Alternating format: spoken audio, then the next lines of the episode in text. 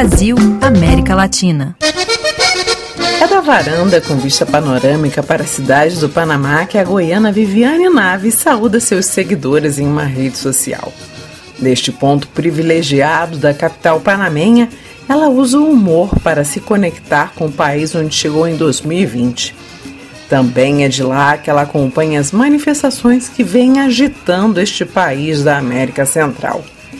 A insatisfação que tomou conta das ruas de várias províncias e da capital panamenha começou a ser sentida logo após o fim do confinamento da Covid-19, é o que Viviane explica. Passando esse período de alegria, de euforia por estar de volta, né, de recuperar essa vida normal do cotidiano, começou muita essa sensação de que tudo estava caro, de falta de alimentos em supermercado, pela dificuldade de chegar, Tava uma sensação de dificuldade de trabalho das pessoas, de conseguir dinheiro. Neste país, onde o produto interno bruto é de 14.500 dólares, o desemprego chega a 10% e a informalidade gira em torno de 50%.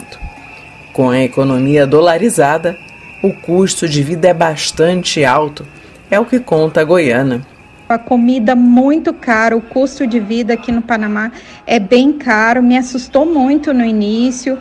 E foi assim, eu, eu senti essa tensão, essa preocupação, onde eu ia, que eu conseguia fazer amizade, falar com as pessoas. O recente fenômeno da inflação no Panamá fez o índice de preços ao consumidor chegar a 5,2% em junho deste ano. A taxa pode ser moderada, mas pesa no bolso das famílias. A alta mais significativa foi a de 40% no preço da gasolina no primeiro semestre de 2022. Viviane explica o detonante dos protestos. O que eu vejo que deixa mais caro as condições de vida foi a comida, remédio, e aí veio a, a guerra né, da Ucrânia, que aumentou muito o preço da gasolina aqui, de uma hora para outra. E isso foi muito forte. A distância entre as zonas agrícolas e as cidades de médio e grande portes, mais o preço do combustível que não é produzido no Panamá, gerou um efeito dominó. Aconteceu que tudo ficou mais caro ainda. Por quê?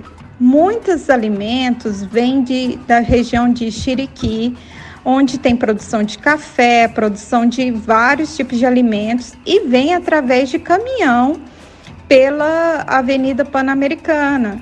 Então, tudo ficou mais caro e estava ficando cada vez mais caro. E para os produtores, isso pesou também muito. Com a pressão social, o presidente congelou em 3,25 dólares, o equivalente a cerca de 15 reais, o preço do galão de gasolina, que antes chegou a custar 5 dólares.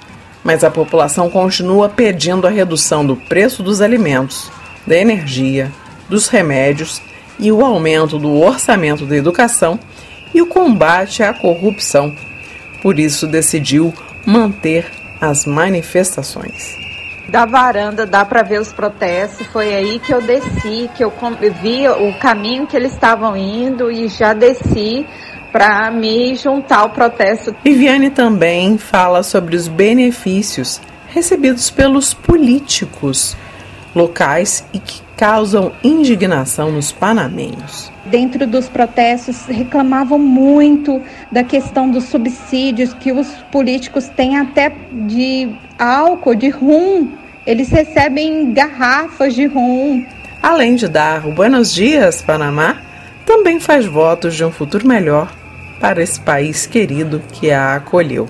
Panamá é um país lindo, eu espero que esses protestos, que esse anseio da população e de todos os meus amigos que são jovens, que estão aí, que querem um país melhor, consigam. Os panamenses são pessoas muito boas, muito amáveis, muito alegres, que têm muito humor e que merecem uma qualidade de vida melhor. Para a RFI Brasil, Eliana Jorge.